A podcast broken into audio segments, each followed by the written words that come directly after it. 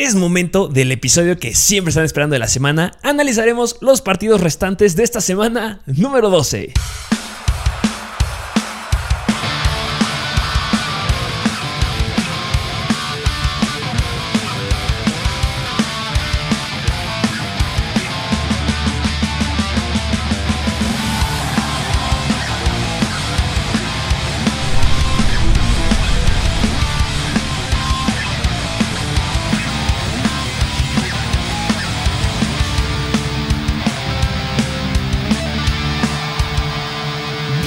A un nuevo episodio de Mr. Fantasy Football.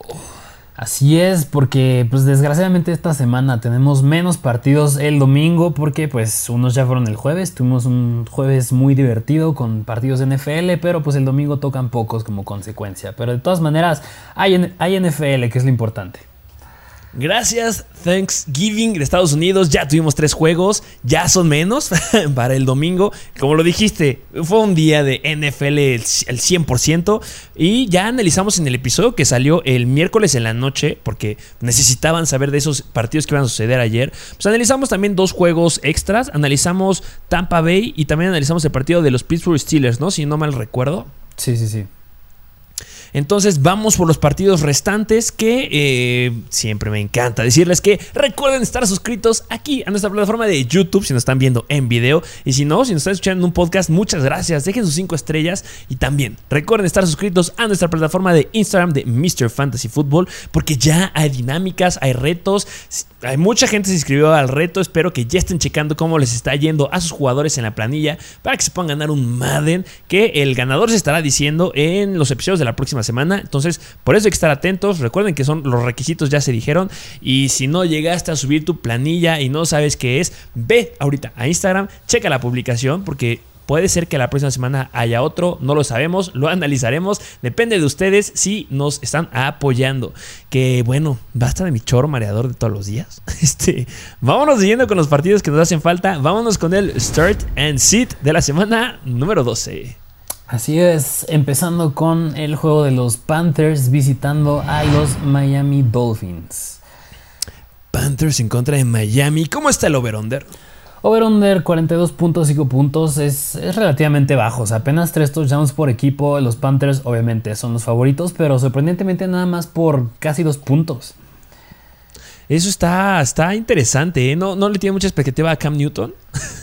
Sí, yo creo que no, o sea, yo creo que le como que ese partido que dio la semana pasada que le fue muy bien, pues fue como de excepción, yo creo que le están contando así que no recuerdo muy bien, justamente cuando era el draft de Tuata Bailoa, pues, eh, que fue hace unos dos años, eh, se hablaba mucho, lo comparaban algunos con Cam Newton, obviamente no de físico y no por la cadera, pero porque eran eh, que corrían, entonces va a estar bastante interesante poder verlos enfrentándose eh, Cam Newton en los Panthers, que vienen dando muy buenos juegos, y Tuata Bailoa, que ya carburó y ya entendió el estado de coachar a los Miami Dolphins, que no deben de meter a reset. Por mucho que Tuata Bailoa juegue de cojito, Juega Tota y no reset. Este, ¿Qué lado quieres que analicemos primero? ¿Qué te parece de los Panthers? Vamos a ver el lado de los Carolina Panthers. Y pues ya hablamos de Tua Tagovailoa. ¿Cómo ves a Tua Tagovailoa que se enfrenta contra la tercera mejor defensiva en contra de los corebacks? Del lado de Miami, yo creo que Tagovailoa, pues yo creo que a lo mejor y podría sentarlo ya esta semana. La pasada, semana pasada fue un streamer, pero yo creo que esta sí se queda sentadito. Sí, que me dijiste que íbamos a empezar a ver el de los Panthers y te agarré justamente al de los Miami Pero es que quiero hablar de Tota Bailoa. Es que viene jugando muy bien, viene haciendo unas muy buenas duplas ahí con los wide receivers. Pero sí, ¿consideras que hay que sentarlo esta semana?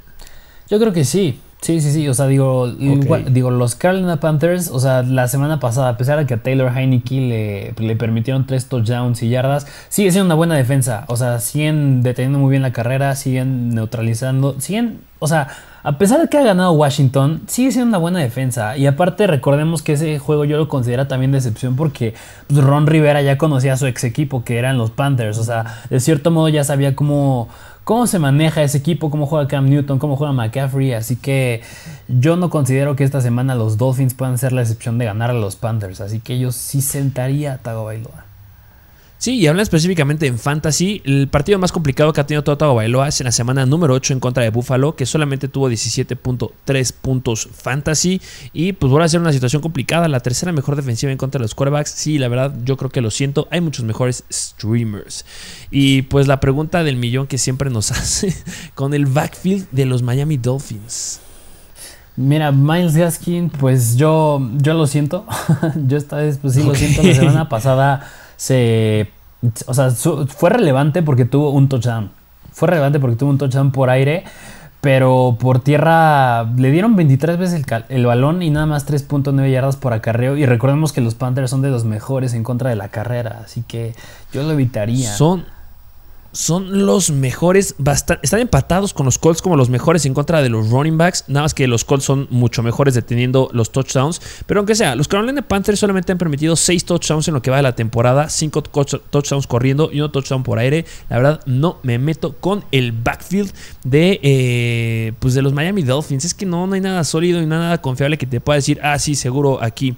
Eh, hablando de los wide receivers, que también es un gran tema, eh, pues los Carolina Panthers se colocan como la la cuarta mejor defensiva en contra de los wide receivers. Permiten 30.4 puntos fantasy en promedio. Y pues donde les llegan a afectar es que pues han permitido 11 touchdowns aéreos, que o sea, siguen siendo una muy buena defensiva a pesar de 9 touchdowns. No son los Bills que solamente han permitido 3, pero pues siguen siendo bastante buenos con esos 11 touchdowns y han mejorado. O sea, la renovación de ese perímetro los ha hecho bastante buenos y pues da miedo, ¿no? Pero al final de cuentas, ¿cómo ves? Jalen Waddle sigue siendo ahí pues la gran opción, que esa dupla que está haciendo con Tua me encanta. Sí. Sería con el único. Sí. Sería el único que meterá por ahí. Y hablando de los Tyrants, eh, ¿cómo ves por ahí? Los Panthers son la décima mejor defensiva en contra de los Tyrants. Pues Mike Gesicki pues sigue siendo de los targets favoritos de Tua Tagovailoa y en general de ofensa porque con Brissett le llega a ver muy bien también, así que sigue siendo un Tyrant no no wow, pero yo creo que pues sólido por el volumen que podría llegar a cambiar, pero recordemos que tenemos que usar lo que ha pasado en las pasadas semanas y aunque llegue a haber movimientos ahí en los Miami Dolphins, pues Mike Gesicki pues debería seguir teniendo algún volumen. No es mi favorito, la verdad yo creo que hay unos streamers increíbles esta semana. Ya hablamos de pues en el episodio de, del jueves, del miércoles en la noche de algunos, pero pues sí. Em, vamos del lado de los Panthers ahora sí del lado de los Carolina Panthers, porque pues Cam Newton la semana pasada fue un streamer, pero esta semana, ¿cómo ves tú con base a la defensa de los Miami Dolphins?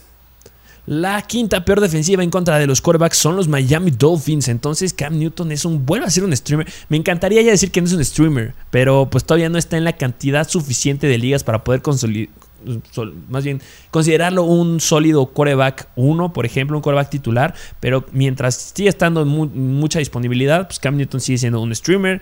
Los Miami Dolphins permiten 24 puntos este, en promedio a los corebacks cuando juegan en contra de ellos. Han permitido 20 touchdowns por aire y solamente un touchdown corriendo, que ahí Cam Newton debe de ponerse las pilas y romper esa racha. Aunque va a estar complicado, ¿eh? Siento que sí le van a bajar mucho el potencial por tierra que tiene Cam Newton y se verá si sigue lanzando como antes Sí, sí, sí, porque pues más que nada ese es su plus, o sea, que le dan juego por tierra, o sea, la semana pasada 10 acarreos, un touchdown, no es poca cosa para un coreback. Sí, no, no es para nada poca cosa. Viene jugando muy, muy bien. Pues recordemos todos los récords que tiene la NFL en acarreos y en yardas este, corriendo Supercam. Eh, ah, pues hablando también un poquito ahí de pues, el potencial que tienen por tierra defendiéndose los Miami Dolphins, se colocan como una defensiva media tabla en contra de los running backs. Han permitido 23 puntos en promedio por juego y pues, han permitido 10 touchdowns, más o menos un touchdown por juego. Es lo que les meten a los Miami Dolphins en lo que va la temporada. Em, pues ahí Christian McCaffrey no se debate. Pero pues sí, Cam Newton lo pueden limitar hay un poquitín. Sí, sí, y pues de los Whites, ¿qué es lo que se debe de hablar un poquito más de los Panthers? Que es lo único que pues consideraría sí o no. pues yo creo que me metería nada más con DJ Moore, que, o sea, digo, DJ Moore la semana pasada ya, ya redes como despertó, pero de todas maneras yo creo que le ayudó bastante ese touchdown con el que se quedó. Sí, despertó, más no explotó que son dos cosas bien diferentes que hay que aclarar.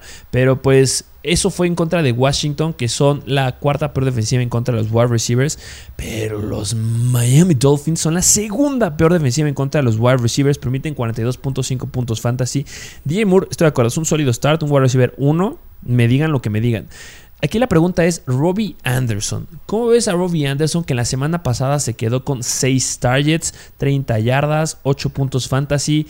¿Crees que este pueda ser un buen juego? Mm, yo creo que no, es que yo creo que con Robbie Anderson es la misma historia, no sé cómo veas tú, o sea, el problema de Robbie Anderson nunca fueron los, los targets ni las oportunidades, el problema es que pues se queda con poco yardaje y de los muchos que le lanzan atrapa pocos. O sea, ahorita ya se ve un poquito mejor nada más, no atrapó un pase de los seis que le lanzó Newton, pero siento que es un jugador que es muy dependiente del touchdown. Sumamente dependiente al touchdown, pero un flex arriesgado. Podría ser, podría ser. Que alcance unos 10 puntos. O sea, si quieres como un jugador que tenga unos 10 puntitos, yo creo que Robbie Anderson es una buena elección. Sí, sí, sí, sí. Ahí lo dejo en la mesa. Este, pues vámonos al siguiente partido. Siguiente partido donde los Tennessee Titans visitan a los New England Patriots. Ufa, ¿cómo está este over-under?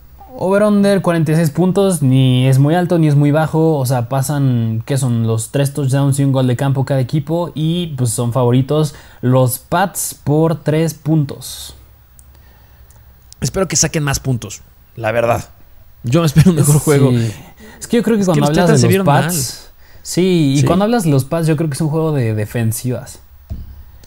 Sí, es un gran juego de defensivas y yo creo que, pues, hablando de defensivas, la de los Titans es una cochinada. ¿Qué lado quieres que analicemos primero? ¿Qué te parece de los Pats?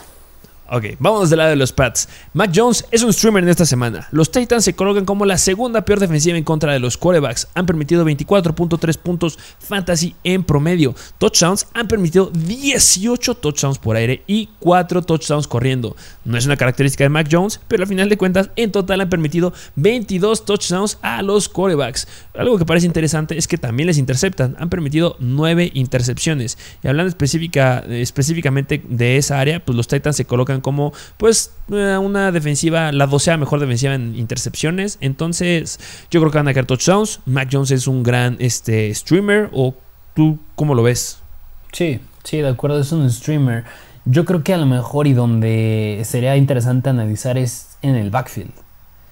Venga, el backfield que Ramondre Stevenson ya levantó la mano más que Damien Harris. ¿Qué pasó la semana pasada? Sí, o sea, la semana pasada Ramondre Stevenson 12 acarreos, Damien Harris 10 por aire un target Ramondre Stevenson y Damien Harris también un target. Yo espero que nos hayan hecho caso y hayan mandado a otro equipo a Damien Harris antes de su línea límite de trades, porque de ahora en adelante, además de que estaba horrible el calendario para este backfield, me da miedo por la rotación. Está horrible, está horrendo ese calendario de los Patriots, de los más complicados. Y ya hay una rotación de tres running backs. Lo dijimos y se aclaró en el episodio del miércoles en la mañana de camino fácil y difícil a playoffs, que es semana 12 a 15 preferimos a Ramondre y los dos estuvimos de acuerdo que Ramondre es con el que agarraríamos, que la sigue teniendo difícil. Pero pues vean, los Titans son pésimos en contra de los quarterbacks del ataque aéreo, pero se colocan como la cuarta mejor defensiva en contra de los running backs, permitiendo 20 puntos en promedio. O sea, reparte esos 20 puntos a Damien Harris, Ramondre Stevenson y métele ahí unos 2, 3 puntos a Bolden. O sea, estamos hablando de un juego de 6, 7 puntos entre los dos. Ah, no me gusta. No, y por eso precisamente yo creo que pues no nos meteremos con nadie. ¿O cómo ves? Yo a lo mejor lo mucho yo creo que Ramondre Stevenson, pero flex, ¿no? PPR. Ajá. Sí, sí, sí, PPR. De acuerdo contigo. Sí, flex arriesgado de PPR. Y hablando de los wide receivers, pues Jacoby Meyers, padre, padrecito. A ver, ya tienes el mejor escenario. El mejor escenario para wide receivers en esta semana. Los Titans son los peores en contra de los wide receivers. Permiten en promedio 43 7 puntos fantasy. Para un core de wide receivers donde tú estás dominando los targets. Sí, no te estás quedando con los touchdowns, pero domina los targets. Yo creo que es un gran juego de Jacoby Myers. Wide receiver 2, ¿cómo lo ves? Sí, sí, yo creo que tiene mucho potencial esta semana. Y más creo que los Titans suelen ser muy débiles en contra del slot, que es donde Jacoby Myers pues es donde corre más sus rutas. Y como bien lo dijiste, yo creo que Va a ser difícil que se quede con un touchdown. Simplemente es una característica de Jacoby Myers, pero por el volumen es una gran opción esta semana. El touchdown es 100% extra. La gran pregunta es, porque se debe de iniciar al wide receiver 2 de los Patriots. ¿A quién inicias? ¿A Nelson Aguilar o a Kendrick Bourne? Yo me sentiría, híjole, es, difícil. Es difícil porque hay veces que Kendrick Bourne suele ser el de las jugadas largas y en otras ocasiones suele ser Nelson Aguilar. Pero yo creo que me inclinaría por Kendrick Bourne. Ok, yo igual. Eh, o sea, los dos, este, igual algunos explotan un de lado y otro el otro. Pero el que ha sido más constante ha sido Kendrick Bourne. Eso es lo que nos ha dado. Y cuando ha explotado este Nelson Agolor, mínimo Kendrick Bourne nos llega a dar unos 7, 8 puntitos. Entonces tampoco te va a dejar pelas. Entonces yo sí meto a Kendrick Bourne como un flex con upside en esta semana sin ningún problema. Esperando que anote y que tenga una semana como la 10 en contra de Cleveland de 24 puntos. Ojalá. Ojalá que lo logre hacer. Y pues bueno, el señor Tyrant anotó todo el tiempo. Este, pues va adentro, ¿no? Pues yo creo que sí, pero yo creo que sería tener, pues, o sea, simplemente si tienes a Hunter Henry es estar esperando que anote. Porque eso es lo que esperas con Hunter Henry. Y si no te anota, te decepciona horrendo. Los Titans son la sexta mejor defensiva en contra de los Tyrants. Han permitido solamente tres touchdowns a los Tyrants. Entonces, baja expectativa para Hunter Henry, pero pues puede caer su touchdown. Sí. Y, um, vámonos al siguiente juego. Ah, bueno, falta el lado, de los Titans. Vámonos del lado de los Titans. Uh, de los corebacks, eh, pues los Patriots, ¿cómo se colocan en contra de los corebacks? Pues los Patriots son la segunda mejor defensiva en contra de ellos. Ryan Tannehill la tiene sumamente complicada. Ha sacado la chama contra, en, escenarios difíciles, ¿eh? Ryan Tannehill. Sí, sí, sí. Pero no sé de calendarios que tenían fácil y difícil. O sea, Ryan Tannehill a lo mejor esta semana puede parecer que pues no, o sea, no es una opción a iniciar. Pero pues suele ser un coreback que como bien dices, o sea, suele sacar la chamba en, duelos difíciles. Yo creo que en este juego se van a inclinar al pase porque una va a ser un juego cerrado, dos van a ir perdiendo los Titans. Bueno, es lo que indica el over-under. Así que pues tenían que inclinarse al pase y le ayuda mucho el yardaje a Ryan Tannehill. O sea, a pesar de que la semana pasada tuvo cuatro intercepciones, 323 yardas. O sea, es un coreback. ¿Sabes a quién me recuerda? A Jameis Winston hace cuando estaba en los Buccaneers. Porque era un coreback que tenía muchas intercepciones, pero le iba bien también. Así que yo creo que Ryan Tannehill ahorita es ese caso. Sí, es que 52 targets que hayas tenido en la semana pasada, 52 intentos de pase, es algo increíble. O sea, el partido que me acuerdo es el que tuvo Tampa Bay en contra de los Cowboys al inicio de la temporada, que igual se pasaron de rosca los dos. Pero 52 targets es muchísimo y que no solamente está yéndose a los wide receivers, también está yendo a los running backs. Entonces, sí es complicado. Yo, mira, el suelo que tiene en este juego son 17, 18 puntos. 18 puntos yo creo que lo menos que debe hacer Ryan Tannehill. Si tú estás dispuesto a meter a Ryan Tannehill para asegurar 18 puntos, mételo. Porque el techo podría alcanzar a unos 25 sin ningún problema. Y no creo que baje de los 17 por ese volumen. Sí, sí, completamente de acuerdo. O sea, yo creo que pues será una opción a considerar, pero a la vez yo creo que hay mejores opciones de streamers esta semana. Eso, eso también se debe mencionar. Eh, de los, eh, del backfield, ¿qué me dices? Los Patriots son media tabla en contra de los running backs. Se nos va, se nos va Adrian Peterson. Adiós, adiós, compadre. Agarra tus maletas a tu casa. Em, ¿Cómo ves? Donta Foreman es el running back 1. Eso es un hecho. Y sería el único que metería. Sí, sí, sí, sí. Y yo creo que arriesgado porque pues aún no vemos un escenario en el que no está Adrian Peterson. Así que pues por eso yo creo que sería tener sí a al que me dijiste meterlo, pero sería arriesgado por eso que te acabo de decir. Sí, recordemos que ahí la repartición está. El running back 1 es el que tiene la mayoría de los acarreos de poder, pero el running back que está en el lugar número 2, que lo vimos en la semana pasada, a Dontre Hillard, que tuvo una gran cantidad de targets, es el que va a estar en zonas, eh, bueno, en situaciones de pase, que eso es lo que nos encanta en ligas PPR, pero pues recordemos que tampoco estuvo Jeremy McNichols. Les dejamos el dato que los Patriots son una defensiva media tabla y la cuestión aquí, que es como lo interesante justamente de los Patriots, es que hablando de touchdowns, son increíbles. Solamente han permitido dos touchdowns corriendo a los running backs. Son los mejores en esta área y han permitido un touchdown por aire. Entonces, les dejamos el dato. No me meto por ahí, la verdad. Sí, no, ni yo.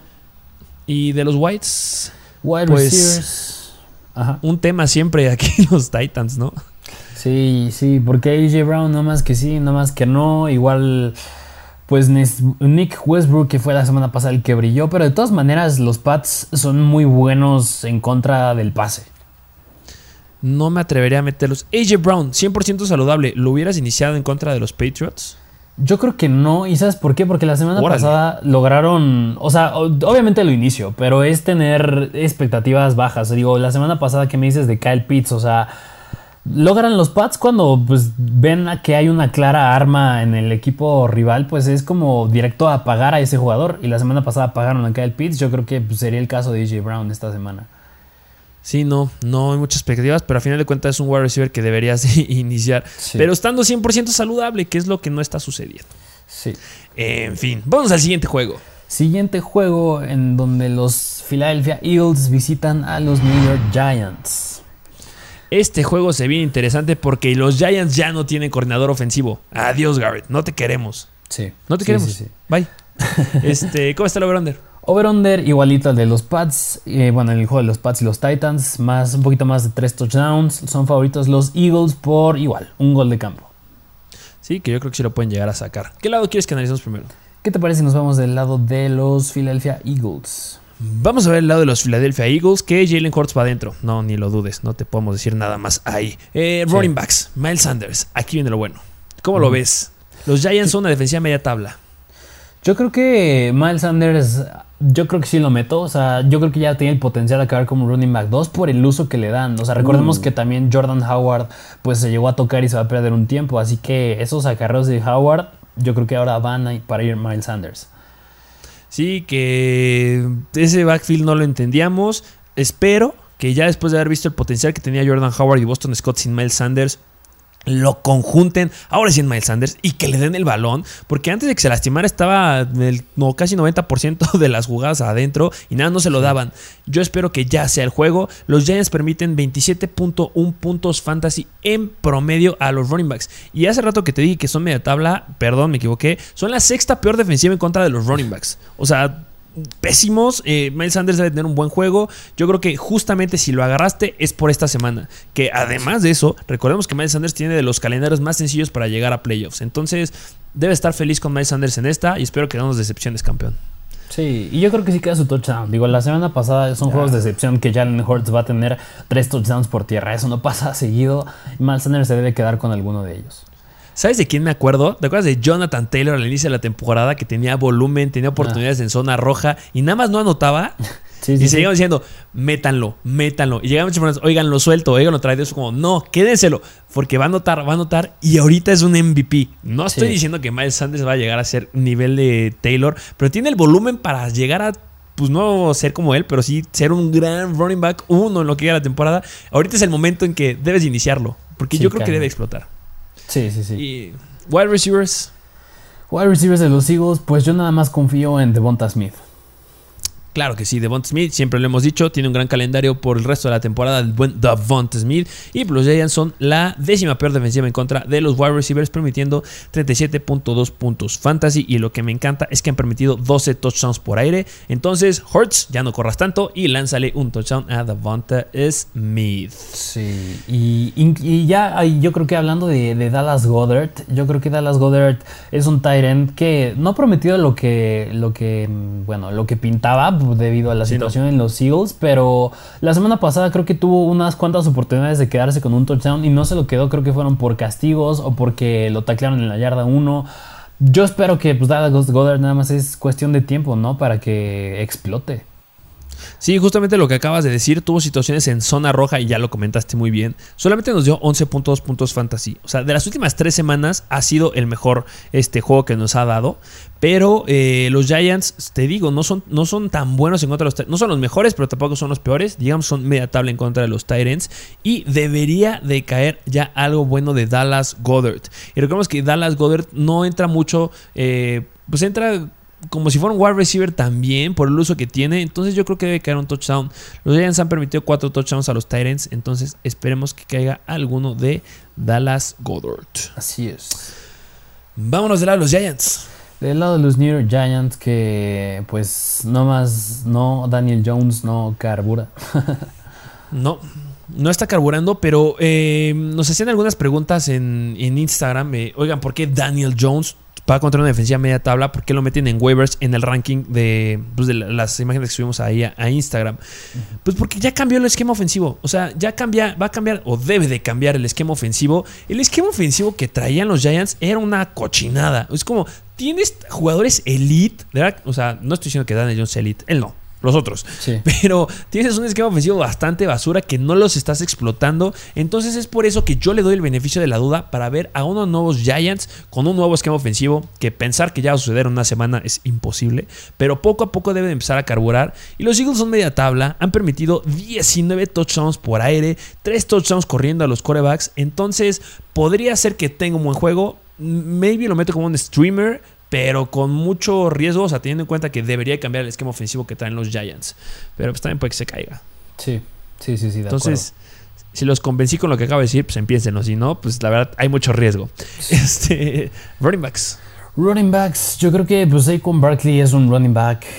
Pues yo creo que dos, o sea, por el uso que le dieron la semana pasada, yo creo que iba, además de que pues iba regresando, o sea, me estás diciendo que lo buscaste seis veces por aire, pues no corrieron mucho el balón, nada más le dieron seis veces el balón por tierra, pero de todas maneras yo creo que es cuestión de tiempo de que ya le den un, un buen uso como un running back titular que Shaquan Barkley lo dijo acabando el partido, que no se sentía, o sea, que le dolía que no se sentía como al inicio de la temporada y que le iba, se iba a tardar un poquito más en adaptarse. Por ejemplo, ahorita me acuerdo de cuando Adrian Peterson, que no son iguales, pero Adrian Peterson cuando regresó a jugar con los Titans, justamente su hijo este, le dijo, oye, ¿por qué estás corriendo tan parado? Pues es que no has jugado en mucho tiempo. Pierdes como esta capacidad o esta memoria corporal para poder tener la habilidad de ser como eras antes. Y pasa algo con Shaquan Barkley. No, está, no, no lo vimos como era explosivo, no lo vi no lo vi girando. Me dio miedo una que casi se queda en el suelo y ya no se levanta. Entonces yo espero que en ese día llegue a resaltar. Porque los, los Philadelphia Eagles son la octava peor, bueno, la séptima peor defensiva en contra de los running backs, permitiendo 27 puntos fantasy, 9 touchdowns por tierra, un touchdown por aire. 4.34 yardas por acarreo. Espero que ya pueda levantar la expectativa y yo por eso que acabo de decir, lo meto como un running back 2 alto o un running back 2-1 bajo, esperando que ya estés carburando y que hayas entrenado mejor y porque el ego le duele. Los running backs tienen un ego increíble y deben de ya empezar a explotar. Que nada más no se vaya a lastimar otra vez. es lo único que pedimos. Sí, sí, y bueno, pues hablando de, de los wide receivers, que siempre es un merequetengue el, el ataque de los Giants. Pero los Philadelphia Eagles son bastante, bastante buenos en contra de los wide receivers. Se colocan como la segunda mejor defensiva en contra de ellos, permitiendo 28.7 puntos fantasy en promedio. Pero pues entre lo que dijimos al inicio, es esperar a ver qué tan buena puede ser este nuevo esquema ofensivo de los Giants. Que no sé, ¿crees que si llegue a cambiar o lo veremos hasta dentro de 2-3 semanas?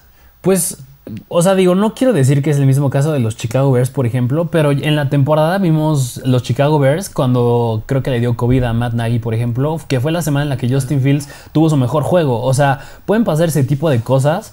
Y en, este, en el caso de los Giants, yo creo que sí podrá, espero que cambien para mejor las cosas. Pero para saber quién le, da, quién le van a dar más juego, ya sea, no sé, a Tony, ya sea a Goladay o a Sterling Shepard o a Slayton, pues es difícil saberlo. Digo, a lo mejor problemas de salud. Sí, sí, sí, sí. O sea, yo digo, a lo mejor igual a Day es el que ya empieza a tomar más relevancia. A lo mejor es Tony, que sigue siendo como viene. Es difícil saberlo. Sí, que tiene sus problemas de salud, que han visto cómo hemos publicado cosas de ellos en Instagram. Eh, pero Evan Ingram, él, yo creo que él sí es como quedando más, más confiado ahorita de meterlo porque los Eagles son la peor defensiva en contra de los Tyrants, permitiendo 19.6 puntos fantasy en promedio. Y pues Evan Ingram viene, viene jugando bien, tiene buena cantidad de targets y pues la verdad no ha decepcionado a muchos que lo han tenido. Viene a anotar en la semana 8, en la semana 9, en contra de Kansas, en contra de Las Vegas, que no es cualquier cosa. Y pues el promedio de targets son como unos 5 o 6 targets por juego. Entonces yo espero que contra la peor defensiva en contra del lo explotes y que tenga un buen juego. Es un streamer. Sí. Venga, pues vamos al siguiente juego. Siguiente juego donde los Atlanta Falcons visitan a los Jacksonville Jaguars. Aquí el over-under es 47 puntos. Igual, 3 touchdowns y un gol de campo para cada equipo. Y yo me atrevo a decir que sí puede ser por cada equipo porque los Falcons son favoritos, pero por .5 puntos, menos de un punto. este juego pinta estar bien, bien cerrado. ¿Crees que ya carburen esos Falcons? Yo esperaría que sí, o sea, digo, hace dos semanas que fue en contra de Cowboys, era, o sea, ahí sí yo creo que fue un juego nefasto de ellos. La semana pasada los Pats eran una buena, bueno, son una buena defensa en general. Yo esperaría que en este juego, que pues son los, los Jaguars, ya carburen un poco más. Yo creo que sí, este juego ya veremos, pues unos Falcons más aclimatados. Esperemos que sí vamos con los Falcons. Matt Ryan, no, no lo empiezo porque los Jaguars están dentro de las 10 mejores defensivas contra los corebacks y para nada se metan por ahí. Hablando de la defensiva de los Jaguars en contra de los running backs, se colocan igual como dentro de las 10 mejores, pero pues no debería de hacerles cosquillas ahí. Es que es bien difícil hablar de este, este backfield. Porque recordemos lo que pasó la semana pasada, eh, que no estuvo Cordero Patterson. Y Cordero Patterson es un running back wide receiver que yo espero que la rompa y que esté al 100% en esta semana. Y solo a él. De ahí en fuera no meto nada más de ese equipo. O, no, o sea, Es que, ¿qué, qué, es esa grosería que me dices que la semana pasada Cuadrillo Ollison tuvo nueve acarreos y Mike Davis nada más tres? Ah, Mike Davis ya, ya Y, y luego Wayne Gallman nada más tuvo un acarreo. ¿Qué, sucedió? En la semana número 10 dijeron, es que usamos mucho a Wayne Gallman porque teníamos partido el jueves en contra de los Patriots. Ok, va, te la valgo. Pero ni, ni se lo diste a Davis, compadre. Entonces, con eso no puedo meter a ninguno de ellos. Sí, no, para nada. Solamente wide receivers. Agarra uno. ¿A quién metes? ¿Russell Gage, Tajay Sharp o Olamide de Saqueos? Solamente porque los Jaguars son la séptima peor defensiva en contra de los wide receivers. ¿A cuál meterías como flex? A Russell Gage. Venga, pues eso es lo que se haría con ellos. Porque puede que tenga error targets, ¿eh? También, pues mucho riesgo ahí. Sí, y Cal Pitts. Cal Pitts que pues ha decepcionado un poco, ¿no? Las, bueno, en general los Falcons han decepcionado, pero pues va de la mano que Cal Pitts pues también lo ha hecho. Esperemos que tiene volumen, entonces esperemos que ya puede llegue a concretar que los Jaguars no son tan buenos como los Patriots en contra de los Tyrants, que los Patriots son los mejores de toda la NFL. Entonces, Pitts ya mejora el escenario, son media tabla los Jaguars, entonces danos algo bueno. Sí. Del lado de los Jaguars. Del lado de los Jacksonville Jaguars, que pues, ¿cómo ves a, a Trevor Lawrence? ¿Crees que puede hacer un streamer esta semana? Es que eh, mi compadre Trevor Lawrence lo he metido como streamers en algunas y deja dando porquerías. Entonces ya pierdo mucha expectativa. O sea que debería de ser un streamer, ¿eh? Porque son la sexta peor defensiva en contra de los corebacks, los, los Atlanta Falcons. Pero mi Trevor Lawrence como que sí, como que no llega a carburar mucho. ¿Tú sí lo metes como un streamer? No, tampoco. O sea, es que sí, o sea, se queda muy limitado. O sea, siento que aún le pesa mucho que es novato le pesa muchísimo. Espero que pueda llegar a tener un partido como el de la semana 6 en contra de Miami de 21 puntos. Ese es como el techo más alto que puede llegar a tener y espero que lo logre alcanzar. Pero es que también recordemos que en la semana 10 que se enfrentó a Indianapolis, la tercera, cuarta peor en contra de los quarterbacks, solamente dio 11 puntos. Entonces, tengo miedo. Sí. Eh, running backs. Running backs, yo creo que pues James Robinson pues es un running back 2 por el uso que tiene, ¿no? Indiscutible. Y esta semana va como running back 1 porque los Falcons son la cuarta peor defensiva en contra de los running backs. Eh, no se puede hablar mucho de él, está increíble. Eh, vámonos de los wide receivers. Los Atlanta Falcons se colocan dentro de las onceava, doceava peor defensiva en contra de los wide receivers, permitiendo 36.5 puntos fantasy en promedio. Lo que es bueno de los Atlanta, bueno, no tan bueno para los Atlanta Falcons, es que permiten 14 touchdowns por aire. Es lo que han permitido los Atlanta Falcons colocándose como pues empatada con la segunda peor defensiva en contra de los wide receivers hablando del área de los touchdowns. Entonces deberían caer touchdowns. Sí, 100%. Y más con la baja de Jamal Agnew, que sí, que sí quitaba muchas oportunidades por aire. ¿Te arriesgas con el buen Lavisco Chenault? Podría ser, podría ser, porque la semana uh. pasada acabó como con 10 puntos fantasy, si no mal recuerdo. Y. Pero lo meterá como un flex. Ok, ¿y a Marvin Jones? Yo al que me sintiera un poco más confiado, yo creo que es Marvin Jones. Digo, siempre ha sido de los favoritos de Lawrence, ya que no está Jamal Agnew. Yo creo que se le abre más el campo para hacer cosas grandes. Así que yo creo que Marvin Jones lo considero un flex igual, pero siento que tiene más upside. No sé cómo ves. Sí, flex con upside. La semana pasada tuvo 6 targets. O sea, solamente fue un target más que, que la Vizca Chenault. Eh, hablando de yardas que produjeron, la Vizca Chenault llegó a 50 yardas y Marvin Jones llegó a 52. Me dan miedo, por eso son los dos flex, pero debería, en teoría, ser Mary Jones el que tenga upside. Pero pues cuidado. Y la Vizca dudo mucho que lo vayan a iniciar muchos, ¿eh? Sí. y pues Dan Arnold, ese sí nos encanta. Nos encanta, nos encanta Dan Arnold. Eh, um, el problema, el gran problema aquí es que pues, los Atlanta Falcons, eh, um, en contra de los Tyrants, ay, perdón, ya se fue. En contra de los Tyrants son una defensiva media tabla. Permiten 11.9 puntos eh, en promedio. Pero yo espero que sí logre hacer algo. Sí, sí, completamente. Sí, sí, yo creo que sí. Venga, pues vámonos al siguiente juego. Siguiente juego que los New York Jets visitan a los Houston Texans. El over-under es 46.5 puntos, igual casi 3 touchdowns por equipo. Y creo que es el primer juego en el que los Texans son favoritos, porque son favoritos por 3 puntos. Que yo quiero que lo saquen los Jets. Zach Wilson, venga, tú puedes. Sí, sí, sí. ¿Qué lado quieres que agarramos primero? ¿Qué te parece del lado de los Jets? Ya hablando de ahí de Zach Wilson, a ver cómo se comporta todo. Hablando de Zach Wilson, se enfrenta contra la sexta peor defensiva en contra de los corebacks. A pesar de eso, no meto a mi compadrito porque no nos ha dado nada bueno. Sí, no. Eh, lo que todos quieren escuchar, los running backs, esto es lo que se quieren escuchar todos este, de los Jets. Los Houston Texans se colocan como la décima peor defensiva en contra de los running backs. Eh, permiten 25.8 puntos fantasy en promedio. Han permitido 9 touchdowns corriendo a los running backs y 2 touchdowns por aire justamente también a los running backs. Lo que está bueno es que permiten 4.79 4.79 yardas por acarreo. Son los peores. Los que permiten más yardas por acarreo son los Houston Texans. Entonces, la pregunta del millón. ¿Tevin Coleman o Ty Johnson? Yo me voy más por Ty Johnson. ¿Tú cómo Venga, ¿por qué? Igual. Yo creo que Ty, Johnson, porque, bueno, una, en ligas PPR pues conviene mucho porque le daban, es el que le daban más juego por aire. Y yéndonos a la temporada, creo que, bueno, no creo, o sea, ese running back en comparado a Tevin Coleman, que le daban más oportunidades en zona de gol, en zona roja, y Tevin Coleman no había tenido ninguno. Yo creo que a lo mejor y a Tevin Coleman le dan oportunidades de que primero, segundo y, y primero y segundo down, y yo creo que en tercer down a lo mejor es donde puede entrar Ty Johnson, pero no dudo que en alguna de las otras oportunidades también puede entrar en Ty Johnson, así que me sentiría más confiado con él. 100% de acuerdo contigo. Tevin Coleman solamente ha visto acarreos en zona roja en una ocasión, en contra de Atlanta en la semana 5, y fue adentro de la 20.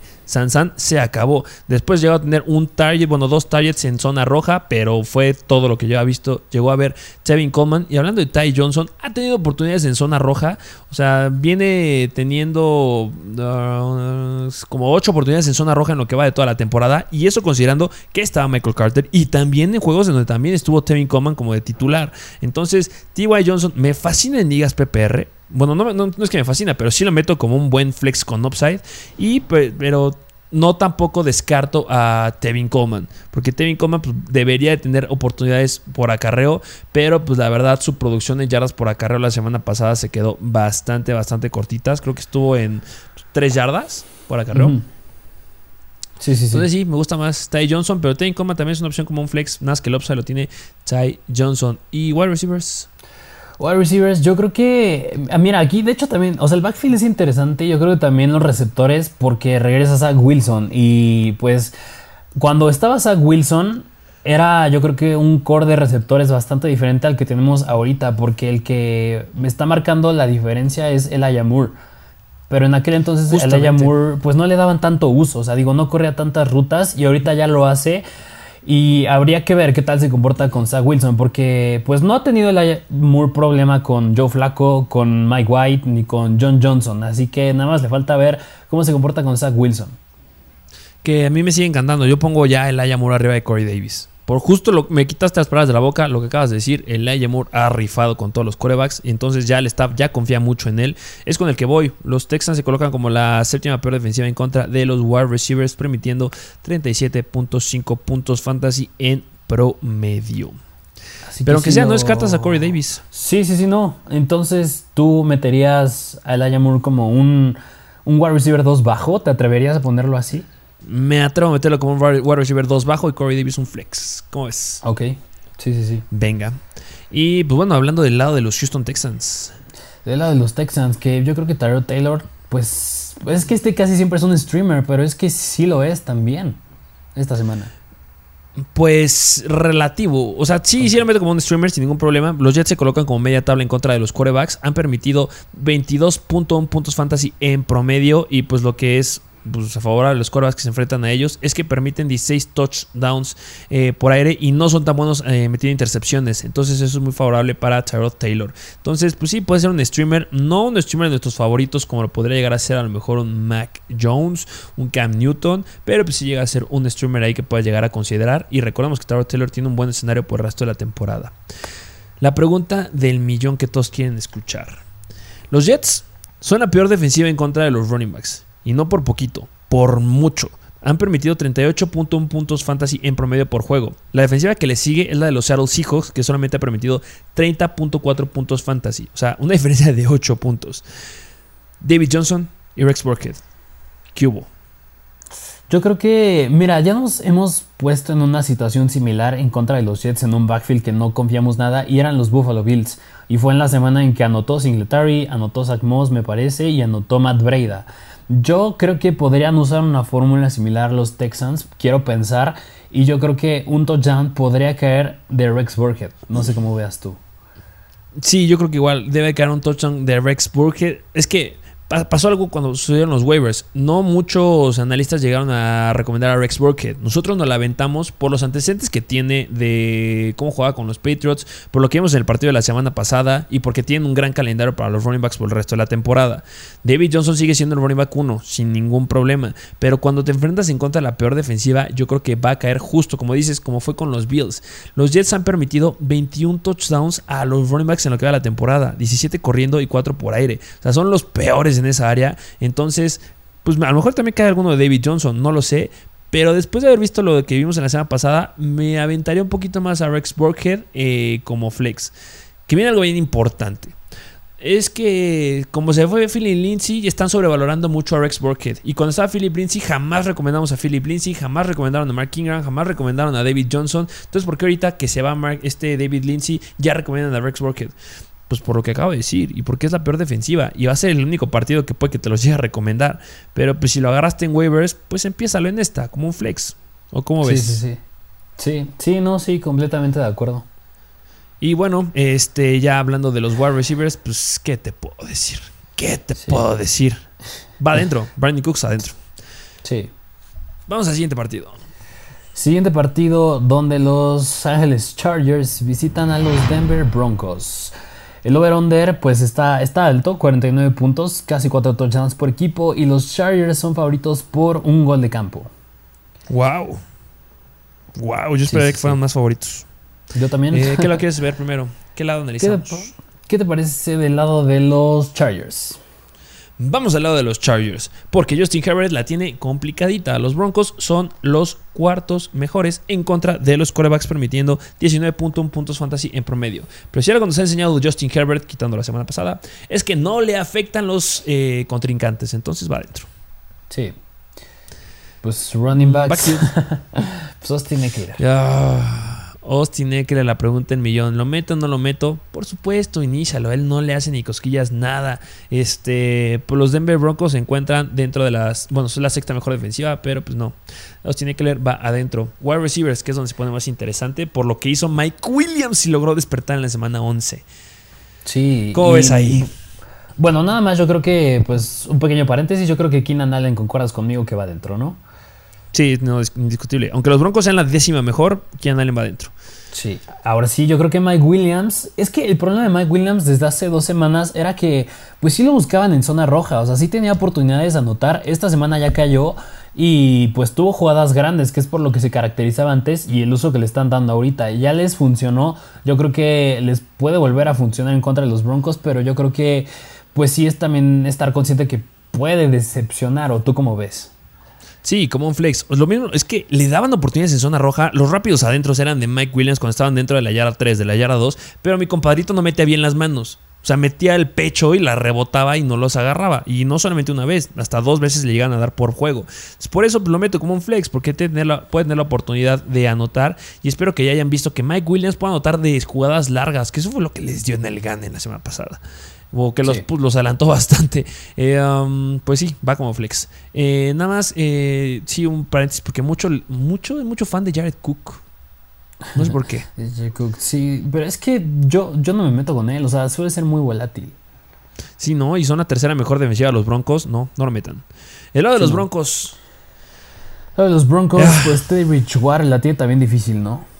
Sentadito, sentadito sea más bonito. Sí. Sumamente difícil. Los Chargers son muy buenos en contra de los quarterbacks. Eh, running backs, que es la clásica historia, que los Chargers son bastante malos por ahí. Melvin Gordon y Javonte Williams. ¿Los empiezas? Sí, yo creo que los empiezas los dos, pero si me das a elegir quién va a acabar mejor entre los dos, yo creo que Melvin Gordon. De acuerdo contigo, 100% de acuerdo contigo, que ya, ya, ya sabemos que eres más productivo, que eres más efectivo. Ponte las pilas para anotar, escápate en una. sí. Pero sí, pues flex, los dos flex con upside este Williams y Gordon un running back 2, ¿cómo ves? Sí, sí, yo creo que sí. Wide receivers. Wide receivers, hablando de, bueno, pues es que también la tienen difícil, pero hemos visto que hay excepciones en contra de los Chargers, como fue la semana pasada Deontay Johnson, como fue, me parece que hace unas cuantas semanas también Devonta Smith. Sea, yo creo que si me das a elegir uno que pueda llegar a explotar esta semana, pues está clarísimo que puede ser Jerry Judy. Y por eso yo sí lo meto, a pesar de que sea difícil en contra de los Chargers. 100% de acuerdo contigo. Ya, ya hemos dicho que es un jugador que tuviste que haber vendido cuando estaba todo el hype, porque tiene un calendario horrendo, súper, súper complicado. Pero tiene el volumen. La semana pasada, bueno, la semana 10, porque en la semana 11 no jugaron, tuvo 9 targets, 11.1 puntos fantasy. Yo creo que puede estar bastante similar, pero ese es su suelo. Puede llegar a alcanzar más. Y no tengo mucha expectativa de los demás. Solo meto a Jerry Judy, pero como flex. Sí, de eh, acuerdo. lo bueno, Noah Fant. Noah Fant, ¿cómo ves a Noah Fant? Se enfrentan a la segunda peor defensiva en contra de los Tyrants. Entonces es un gran, gran, gran jugador en esta semana. Me encanta Noah Fant. Me fascina Noah Fant en esta semana. Sí, sí, sí, sí. Vamos al siguiente juego. Siguiente juego donde Los Angeles Rams, otro miembro de Los Ángeles, visitan a los Green Bay Packers. Over-under 47.5 puntos, no es ni muy alto ni muy bajo, igual casi unos 4 touchdowns por equipo. Y este también los Rams nada más son favoritos por .5 puntos. O sea, va a estar muy parejo este juego. Que yo he puesto a los Packers, ¿eh? O no sé. Va a estar bueno. Va a estar bueno. Es que sabes que Packers son de los equipos que yo puse en mis quinielas para que quede campeón. Sí, sí, sí. Entonces tengo que apoyarlos. Este, eh, ¿Qué lado quieres que analicemos primero? Ah, bueno, y nada más con un pequeño paréntesis. Creo que en ese juego hay ligera probabilidad de nieve, de que, de que nieve. Ah, y ya nos pasó hace dos juegos que nevó con este Aaron Rodgers y tuvo un juego porquería. Mason Crosby no metía los goles de campo. Me fundieron a todos. Entonces, aguas, aguas, aguas ahí. Eh, um, que puede que no, que no, pase nada, ¿eh? Sí, sí, sí, Hay que decirlo. Eh, venga, ¿a qué lado quieres analizar primero? ¿Qué te parece el lado de los Rams? Vamos a ver el lado de los Rams. Los Packers se colocan en contra de los corebacks como la novena mejor defensiva, pero eso no le hace ni cosquillas a Matthew Stafford. No lo duden, empiecenlo sin ningún problema. Running backs. Que, ah, bueno. nada más hablando un poquito de Matthew Stafford, yo creo que a muchos les da miedo, yo creo que muchos pueden tener muchas dudas de iniciarlo o no, porque viene de dos semanas, bueno, sin quitar la semana pasada que tuvieron bye, nefastas, o sea, creo que ha tenido dos intercepciones en ambas, en ambas tuvo un pick six, o sea, no se ha visto muy bien Matthew Stafford, pero pues yo creo que no les dé miedo eso, ¿no? Pero ya todo su descanso como para ponerse las pilas y ponerse a ver sus series en televisión donde las vea y, pues que se ponga a hacer algo bueno de y que nos regrese a series Matthew Stafford que tiene es que tiene herramientas por todos lados. O sea, estamos cayendo en lo mismo que pasa con los Giants. Tienes muy buenos elementos. O sea, el core de wide receiver que tiene los Giants, o sea, a mí me fascina. Me fascina ese core de wide receivers, pero nada más no saben cómo usarlo. Y los Rams también tienen un gran core de wide receivers que se suma del Beckham. Entonces, pues ya, yo creo que ya debe despertar. Sean McVay es un gran coach, entonces espero que ya haga clic. Y por eso, aunque llegue, vengas de dos semanas malas, yo te meto. Sí. Y ver ese partido de los Packers en contra de los Rams teniendo a Matthew Stafford, dime si no te va a gustar. Sí, es revancha de playoffs del año pasado, si no mal recuerdo. Y puede que se vuelvan a ver en este. Pero vamos del lado de los running backs. ah, Daryl Henderson. ¿Cómo ves? Se enfrenta contra la octava mejor defensiva en contra de los running backs. Pues, híjole, o sea, yo creo que. Yo creo que, pues, y sí es iniciarlo a Daryl Henderson, o sea, por algo lo tienes, es iniciarlo, pero. pues no tener muchas expectativas. Yo creo que pues a lo mejor lo puedes meter como un running back 2, pero estar consciente que puede acabar con los puntos de un jugador flex. Si Neva, ¿meterías a Darrell Henderson o subiría un poquito más tu expectativa de él? A lo mejor y sí, aunque también es estar consciente que pueden caer fumbles ahí. El gran problema de Darrell Henderson, manos de mantequilla Henderson. No hay otros más manos de mantequilla, lo sabemos. Pero pues, sí, Darrell Henderson, eh, híjole. Mira, yo me atrevería a meterlo como un running back uno bajo. Ok, ok. Que digo manos de mantequilla porque vimos en otras temporadas, ¿eh? Porque en esta no fue empleado. Pero en nieve no lo hemos visto. Eh, para aclarar ese punto. Pero pues sí, un running back 2 yo creo que por ahí iría. Y pues ojo, porque a Darrell Henderson le gusta lastimarse. Entonces aguas, aguas, aguas. Considere tener a Sonny Mitchell. De los wide receivers. Pues Cooper Cup se sienta, ¿no? Sí, sentadísimo. No sé qué va a ser. No, ya, fuera toda la temporada. Sí, no, pues no. Sí, Cooper Cup adentro. Los Packers se colocan como la séptima mejor defensiva en contra de los wide receivers, permitiendo 32.5 puntos fantasy en promedio. Donde son malones son en los touchdowns porque han permitido 11 touchdowns por aire y de ahí se debe de aprovechar el buen Matthew Stafford con Cooper Cup. Recordemos que la ofensiva está centrada en Cooper Cup sin ningún problema. Entonces, la pregunta del millón, Odell Beckham. Después de verlo en un partido, que es su primer partido, lo limitaron muchísimo, que, que él quería entrar ya en las situaciones de zona roja a anotar ¿Cómo lo, cómo lo empiezas? Porque se debe de empezar. ¿En qué situación empiezas? Yo sí me atrevo a ponerlo como un wide receiver 2. ¡Wow! ¿tanto? Yo creo que sí. Es que, ¿sabes por qué? O sea, hace dos semanas que fueron en contra de los 49ers, en la primera jugada, luego, luego lo buscó a Beckham. Luego, en una, las intercepciones de Stafford cayeron porque le lanzó un pase largo a Beckham. Y pues como que andaba perdido Beckham, no estaba en la misma sintonía el quarterback y receptor, pero pues se, entiende porque apenas va regresando, apenas va llegando Beckham, o sea, se tiene que acostumbrar al playbook, a las jugadas, a hacer química con Stafford. Y si lo buscó esas veces, apenas haciendo su primer juego, yo siento que en este, hasta me atreví a decirlo que, a decirlo que puede buscarlo un poco más que a, Robert Woods. ¿Crees que tenga más tardes de lo que buscaba Robert Woods? Uf, yo creo que, yo creo que sí, yo sí me atrevo. O sea, yo creo que es de mis predicciones así muy arriesgadas esta semana. Yo creo que sí lo va a buscar en zona roja. Necesitan un wide receiver de zona roja y ya saben que deben de hacerle doble cobertura a Cooper Cup ahí. Entonces, Odell Beckham, yo creo que un touchdown por ahí. Cae su primer touchdown con los Rams sin ningún problema. Y sí, pues va, yo igual, me aviento contigo. Wide receiver 2, Odell Beckham en esta semanita. Venga. Y del lado de los Packers. Los Green Bay Packers, ¿cómo ves? Pues hablar de la defensiva de los Rams, ¿no? Yo creo que es algo que se debe de tocar porque pues, los Rams son muy buenos en el lado defensivo. En contra de los quarterbacks se colocan como la octava mejor defensiva, permitiendo 12 touchdowns. Y no solamente que sean buenos en contra de los quarterbacks, también son bastante buenos en contra de los running backs. Y después de lo que nos llegó a dar AJ Dillon en la semana pasada, pues AJ Dillon se quedó bastante corto con lo que esperaba. Dio 15 puntos, pero yo esperaba que llegara a unos 20. Y los Rams se la van a poner complicada. AJ Dillon es muy bueno produciendo ya después del contacto pero la línea de los Rams, los backers de los Rams, aguas. ¿Cómo ves a Dillon? pues, o sea, mira, yo creo que pensaba que la semana pasada lo iban a limitar en cuanto a sus puntos fantasy porque no lo usaban por aire, pero pues sí le dieron uso por aire. O sea, digo, tuvo 6 recepciones, 53 yardas corriendo, pero también yo sé que ya no es el mismo de antes, pero recordemos que llegó Von Miller. O sea, Justo. Ahí es tener cuidado nada más en el ataque terrestre. Sí, entonces va como un running back 2 ¿Te late? ¿O dos bajo? Sí. Sí. Sí, yo creo que, yo creo que sí tiene dos. Tiene el potencial de acabar como dos. Venga, me, gusta que pueda ser ahí un running back 2. Y pues obviamente de los wide receivers que Marquez Valdez Scantling, muchos lo agarraron en waivers. Pero yo no estaba tan convencido de ese, ese pick. no, yo tampoco. Yo tampoco.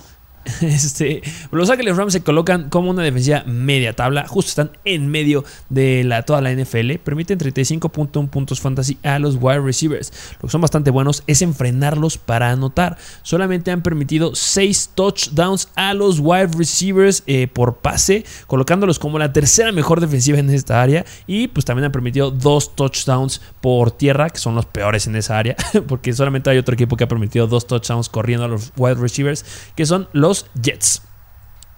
Pero en total solamente haber permitido 8 touchdowns, o sea, son muy, muy buenos. Y recordemos que, pues, pues Marqués Valdez Scantling y Allen Lazard, cuando tienen relevancia, es cuando anotan. Y si no anotan, pues no hacen ni más paloma. Entonces, pues Davante Adams, ¿no? Nada más. Sí, Sí, sí, de avante. El único. Pues vamos al siguiente juego. Siguiente juego donde los Minnesota Vikings visitan a los San Francisco 49ers. Over-under de 48.5 puntos. Es, pues es alto, un poquito alto. Igual casi 4 touchdowns por equipo. Y los 49ers son favoritos por 3 puntos. Wow. Que maybe también la sacan los Vikings, ¿eh? Sí, o sea, digo, cada partido que juegan los Vikings es un juego cerradísimo. Sí, pues eran los que se quedaban con todos los tiempos extra al inicio de la temporada. Sí, sí, sí, sí. Eh, ¿Qué lado quieres que veamos primero? ¿Qué te parece el lado de los Vikings? Vamos a ver el lado de los Vikings. Los 49ers se colocan como, bueno, están dentro de las 10 mejores defensivas en contra de los quarterbacks. Entonces, Kirk Cousins la va a tener, la va a tener complicada. Solamente han, han permitido en lo que va la temporada a los 49ers 21.4 puntos fantasy a los quarterbacks. Kirk Cousins eh, también ha sido un jugador que es frecuente en el start and sit y de repente streamer y no streamer. Pero mira, como viene de darnos unas tres muy buenas semanas de más de 20 puntos. O sea, en las últimas tres semanas nos promedió 25 puntos fantasy. Y ojo, que la semana 10 fue en contra de los Chargers, que son excelentes, y en contra de, de Green Bay Packers. Y en la semana número 11, que también son excelentes en contra de los quarterbacks. Yo sí lo empiezo, a pesar que sea la doceava mejor, bueno, dentro de las 10 mejores defensivas en contra de los quarterbacks, los 49ers. Sí me atrevería a decir que podría ser un streamer. ¿O cómo lo ves? Sí, sí, yo creo que sí. Y más porque por lo que dijimos, o sea, de que los Vikings, siempre que juegan los Vikings es un partido cerrado y eso te provoca pues a lanzar más el balón y a meter más touchdowns, a usar más tus armas y pues Kirk Cousins es excelente haciendo eso y pues yo creo que pues sí, sí es un streamer. Sí, 100%. Eh, running backs, pues qué te digo, qué te digo, sentamos a Dalvin Cook, ¿no?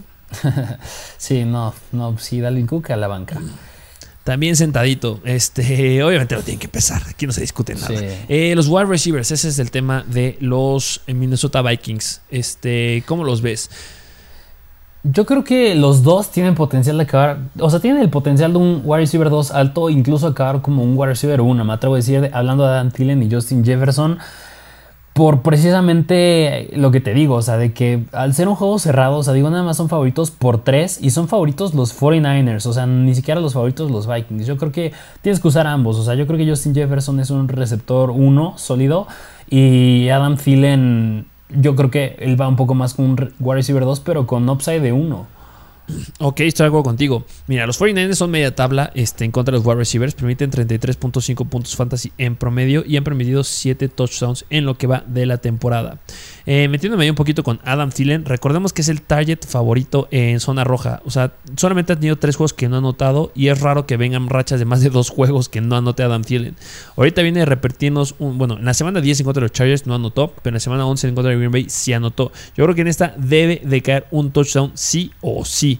Es lo que yo espero de Adam Thielen, que alcance unos 18 puntitos, se me hace excelente y está alcanzando justamente lo que tú dijiste. Y pues Justin Jefferson, pues es que él va adentro, es uno que tampoco le hace ni cosquillas el escenario al que se enfrenten o que sea una muy buena defensiva. Entonces, pues sí, deben de usar el ataque aéreo y Justin Jefferson debe tener mucha relevancia. Y más cuando vienes dándonos una semana de 37.2 puntos en contra de los Packers. Sí. Venga, y pues nada más uno de nuestros favoritos que nos encanta estar hablando de él, este Tyler Conklin. ¿Cómo ves a Tyler Conklin esta semana que se enfrentan contra la quinta mejor defensiva en contra de los Titans?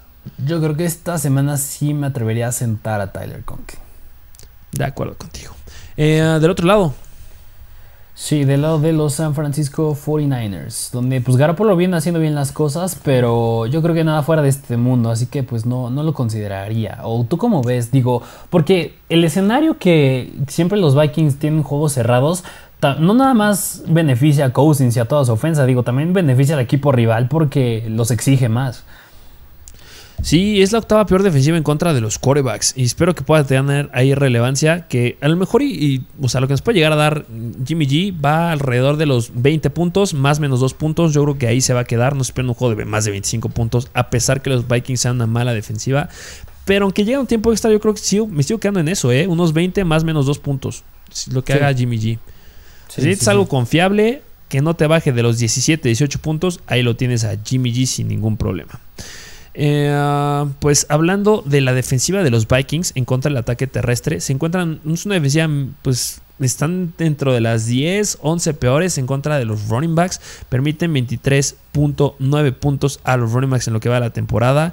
Eh, um, permiten 4.4 yardas por acarreo, 7 touchdowns corriendo y han permitido 3 touchdowns por aire. Recordemos que la semana pasada Jeff Wilson fue el que levantó la mano porque Elijah Mitchell estuvo ahí, pues, pues no jugó por la cuestión en su dedo, que pues ya saben la situación que ha estado pasando, pero el que tenga el papel de running back 1 en ese equipo, pues sí lo meto como un running back 2. ¿Estás de acuerdo conmigo? Sí, sí, sí, sí. Y hablando del ataque aéreo de los 49ers, que me fascina este ataque aéreo. Sí, porque yo creo que Brandon Ayuk ya lo puedes. O sea, todavía da un poquito de miedo. Digo, no nos ha demostrado tanta. O sea, que es confiable, que es constante, pero yo creo que es un receptor que poco a poco ya puedes ir confiando en él. Y más porque es contra los Vikings. Yo creo que esta semana sí lo puedes iniciar como un flex con upside. Yo lo meto como Y2. Y2. Sí lo meto como wide receiver 2. Eh, obviamente Divo Samuel va a ser una asquerosidad de juego. Los Minnesota Vikings son la tercera peor defensiva en contra de los wide receivers. Han permitido en lo que va la temporada 13 touchdowns. Han permitido 41.5 puntos fantasy, fantasy en promedio. O sea, Divo Samuel va a ser una asquerosidad. Y Divo Samuel un wide receiver 2 sin ningún problema. Sí. Y George Kittle se enfrenta contra una buena defensiva, ¿eh? Pero pues yo creo que yo creo que a George Kittle sí le llega a afectar el que pues sean buenas defensivas, cada vez ya le afecta más, pero pues sigue siendo sigue siendo un Tyrant que, que tiene el talento para sacar la, casta, ¿no? Sí, de acuerdo, debes iniciarlo. Que no te asuste que se enfrente en contra de la cuarta mejor defensiva en contra de los Tyrants. Eh, ah, vamos al siguiente, el siguiente, juego. Últimos dos juegos, ya metiéndole un poquito más de velocidad. Donde nos vamos al Sunday Night Football, donde los Cleveland Browns visitan a los Baltimore Ravens. El over-under 48. Sí, sí, sí, sí. Over-under 48.5 puntos. Favoritos los Ravens por 3.5 puntos. Sí, esperemos que no llueve, porque estos suelen ser bastante, bueno, son juegos bastante interesantes, se ponen bastante, bastante buenos.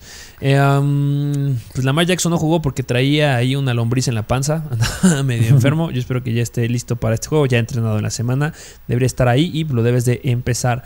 Running backs, eh, Freeman, ¿no? Ya empecé a hablar yo de los Baltimore Ravens sin preguntarte. sí, no, sí, sí, sí. Sí, yo creo que Freeman. Freeman. Sería la opción que más podrá confiar, yo creo que de ese backfield. Sí, los Browns son media tabla, permiten 23.2 puntos fantasy en promedio. Yo creo que cae touchdown de Davonta Freeman, lo coloco como un running back 2 bajito. Eh, de los wide receivers, ¿cómo ves al ataque aéreo de los Baltimore Ravens que se enfrentan contra los Browns que permiten 34.2 puntos fantasy en promedio por juego, colocándolos en media tabla? Pues yo creo que Marquise Brown, yo sí, ese sí 100% sí lo meto. Yo creo que con el que habría más dudas sería con Rashad Bateman, pero yo creo que también lo iniciaría, o sea, como un flex porque a pesar de que cuando estaba Marquise Brown, o sea, Lamar Jackson buscaba a Bateman muchas veces. O sea, yo creo que es un jugador que tiene potencial, pues sí, de acabar como flex y de llegar a anotar, pues sí te acaba con puntos de un wide receiver 2. Estoy de acuerdo contigo. O sea, quitando la semana pasada, en las últimas dos semanas, semana, bueno, semana 9 y semana 10, promediaba 8 targets por juego, lo cual es bastante bueno. Obviamente se quedó un poquito corto en la producción y porque algunos no los llegó a agarrar porque pues, Lamar Jackson es el mm, que tenga el mejor tino del mundo. Pero pues sí lo meto como un flex, como tú acabas de decir en esta semana. Y pues Marquis Hollywood Brown es un wide receiver 1. Sin ningún problema. Y pues Mark Andrews. Dentro. 100% adentro. Vamos del lado de Cleveland. Pues Mayfield, Baker Mayfield, yo no lo toco.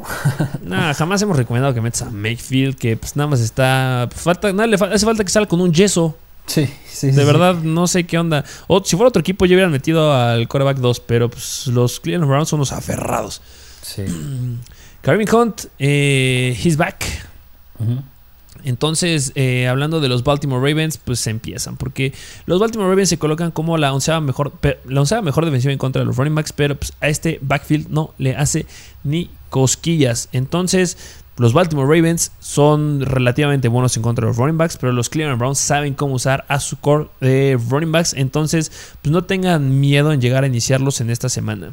Y hablando de los wide receivers, ¿cómo ves aquí? Es que mira, la opción que yo confiaría más es Jarvis Landry, pero pues es que es la, misma historia de siempre. Es el receptor titular ahí, ya no está del Beckham, tiene los targets pero nada más no hace buenos puntos, no hace cosas grandes. Y más que la semana pasada, que era en contra de Detroit, o sea, y que no puedas hacer buenos puntos, ya no te confío. Sí, no, no, la neta no me meto con ninguno de esos wide receivers. Por mucho que muchos estén como favoritos ahí o los tengan, yo creo que hay mejores jugadores, yo considero que hay mejores streamers. O sea, simplemente Brandon Ayuk, este, um, ¿quién más te gusta? A lo mejor hasta metería antes como a un Corey Davis, Elijah Moore, eh, Russell Gage me arriesgaría, eh, pues, Rashad Beasley, Rashad Bateman. O sea, hay muchos que podrás meter en lugar de estos dos, la verdad. Sí, sí. Este. Um, y ya, será todo lo que veríamos con los Cleveland Browns. Sí. Vamos al, bueno, nada más, juego. Ah, nada más sin mencionar es que los Ravens son los cuartos peores en contra de los Tyrants. Entonces, pues, muchos tendrán la cosquilla de poder meter a Austin Hooper. Que la neta, pues de emergencia. Sí, sí, no. O sea, nada más si estás muy necesitado. Sí, de acuerdo contigo. Ahora sí vamos al último juego. Último juego donde es el Monday Night Football, donde los Seattle Seahawks visitan al Washington Football Team. 46.5 puntos el over-under, un poquito más de 3 touchdowns por equipo y son favoritos los Seahawks, pero nada más por un punto. Wow, es que los Washington Football Team vienen jugando muy bien y Seattle viene jugando horrendo. Sí, sí, sí, sí. ¿Qué lado quieres ver primero? ¿Qué te parece de Washington, el lado de Washington? Vamos al lado de Washington. Taylor Heineke se enfrenta con una defensiva media tabla en contra de los quarterbacks. Los Seattle Seahawks permiten 21.8 puntos fantasy en promedio por juego. Lo que me gusta es que han permitido 14 touchdowns por aire. Lo que no me gusta es que no han permitido ningún touchdown corriendo y eso a veces nos llega a gustar de Taylor Heineke. ¿Lo empiezas o mejor nos aguantamos un poquito con él? Yo creo que, o sea, si necesito ya un coreback, no sé, o sea, si por ejemplo, si esta semana que, recordemos que pues no juegan los Chiefs ni los Cardinals, o sea, no tengo a Mahomes o incluso que seguramente si tenías a Kyler Murray ya debiste haber solucionado esa situación. Yo creo que, pues a lo mejor sí pudiera considerarlo como un streamer. Es que mira, Tino Haneke viene promediando 21.4 puntos fantasy en promedio en lo que va de la temporada. O sea, eso es bastante bueno para un quarterback que lo han soltado y que está libre por todos lados. La semana pasada que fue en contra de Carolina, 25.2 puntos fantasy, la tercera mejor defensiva en contra de los quarterbacks. Pues sí lo metes. Sí. Debes de meterlo. O sea, como un streamer, sí, eso sí. Eh, hablando de los running backs del Washington Football Team, que siempre es un tremendo tema, se enfrenta contra la segunda peor defensiva en contra de los running backs. ¿Con quién vas? Mira, yo. O sea, metería a Antonio Gibson. O sea, yo creo que meto a Antonio Gibson. Pero adelantándome ya un poquito más a futuro, yo creo que sí le pueden caer un touchdown. Yo esperaría que si lo meto, meta touchdown, porque siento que es un jugador que depende de ello. Y si lo mete y como un paréntesis, y todavía no se termina o no tienes límite de trades en tu liga, véndelo. Sí, sí, véndelo. Viene dando una semana de nueve puntos. Y solamente se inicia por el escenario, ¿eh? Sí, sí, sí, sí. Eh, um, JD McKissick, ¿cómo lo ves? A McKissick, pues mira, al este juego ser que pinta a estar pues cerrado, digo nada más son favoritos por un punto los Seahawks, yo creo que McKissick puede tener cierta relevancia ahí, aunque yo creo que a lo mejor y sí ya me empezaría a reservar un poquito con él, porque digo, la semana pasada también fue un juego cerrado en contra de los Panthers y de todas maneras pues ya no tuvo tanta relevancia por aire y por tierra corrió bien, pero le dieron pocas oportunidades. Pero esto es que cambia como que el panorama, porque los Panthers son la mejor defensiva en contra de los running backs y Seattle son pues, los segundos peores.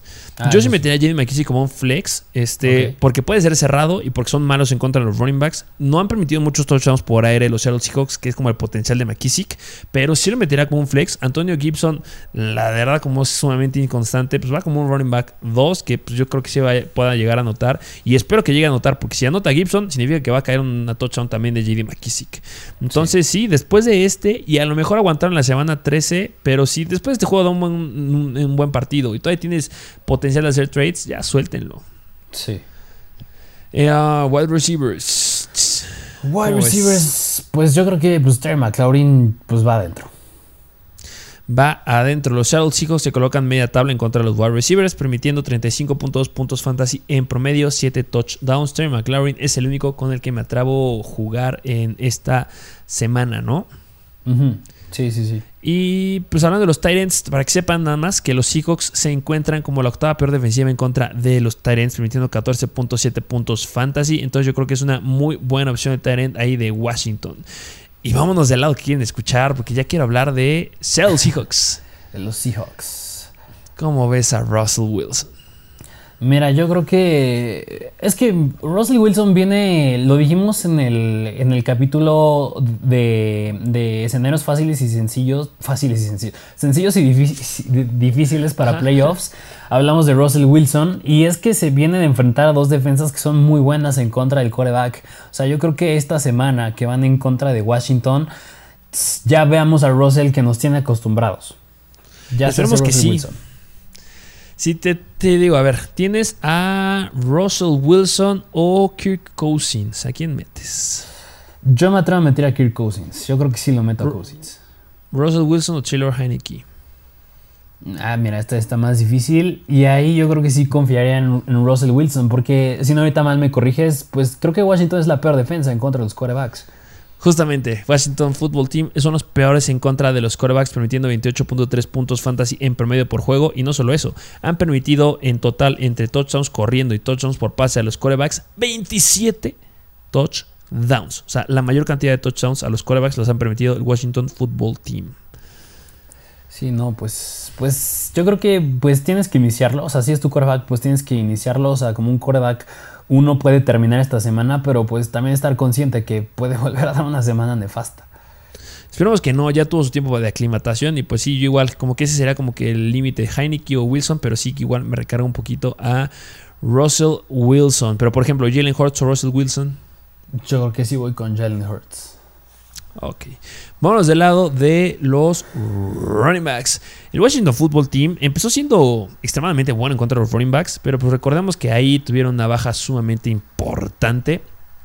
Este, se colocan dentro de las, pues, la onceava, doceava peor defensiva en contra de los running backs, 23.7 puntos fantasy en promedio, y donde son bastante buenillos es en frenar los touchdowns corriendo. O sea, bastante bonitos relativamente porque han permitido 5 touchdowns, pero son pésimos, asquerosos, apestan, son de detener a los running backs que tienen potencial por aire porque han permitido la mayor cantidad de touchdowns aéreos a los running backs con 8 touchdowns.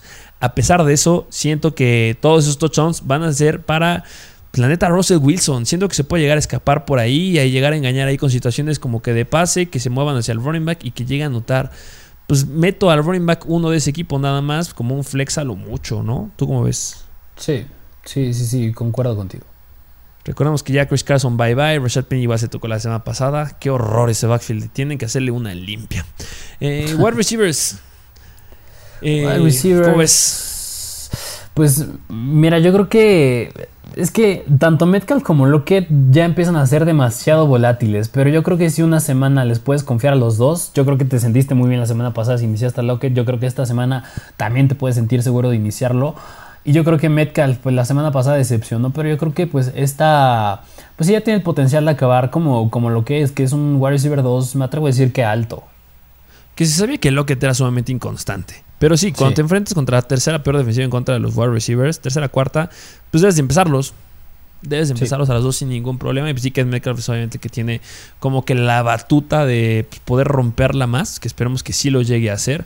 Pero pues tampoco tendría mi expectativa tan alta de que pueda llegar a ser el mejor. Sí. ¿No? Y pues Everett, la neta inconstante, no. No, la neta no me meto por ahí. Pues bueno, ¿Algo más que agregar aquí? Pues no, creo que, creo que eso sería todo. Esos fueron todos los juegos de esta semana, el Start and Sit. Espero que hayan anotado y que hayan agarrado a los jugadores que van a empezar. Eh, recuerden estar dividido en capítulos para que puedan ir al que más les guste y al partido que necesiten eh, analizar. Recuerden estar suscritos aquí a YouTube. Suscríbanse, dejen un me gusta y también dejen activar la campanita y dejen su comentario. Estaremos respondiendo a los que estén suscritos al canal. Y síganos en Instagram en Mr. Fantasy Football. Eh, ¿Algo más que agregar? Ya se lo saben, suscríbanse y dejen su like. Muchas gracias por formar parte de la mejor comunidad de fantasy fútbol en español y nos vemos a la próxima.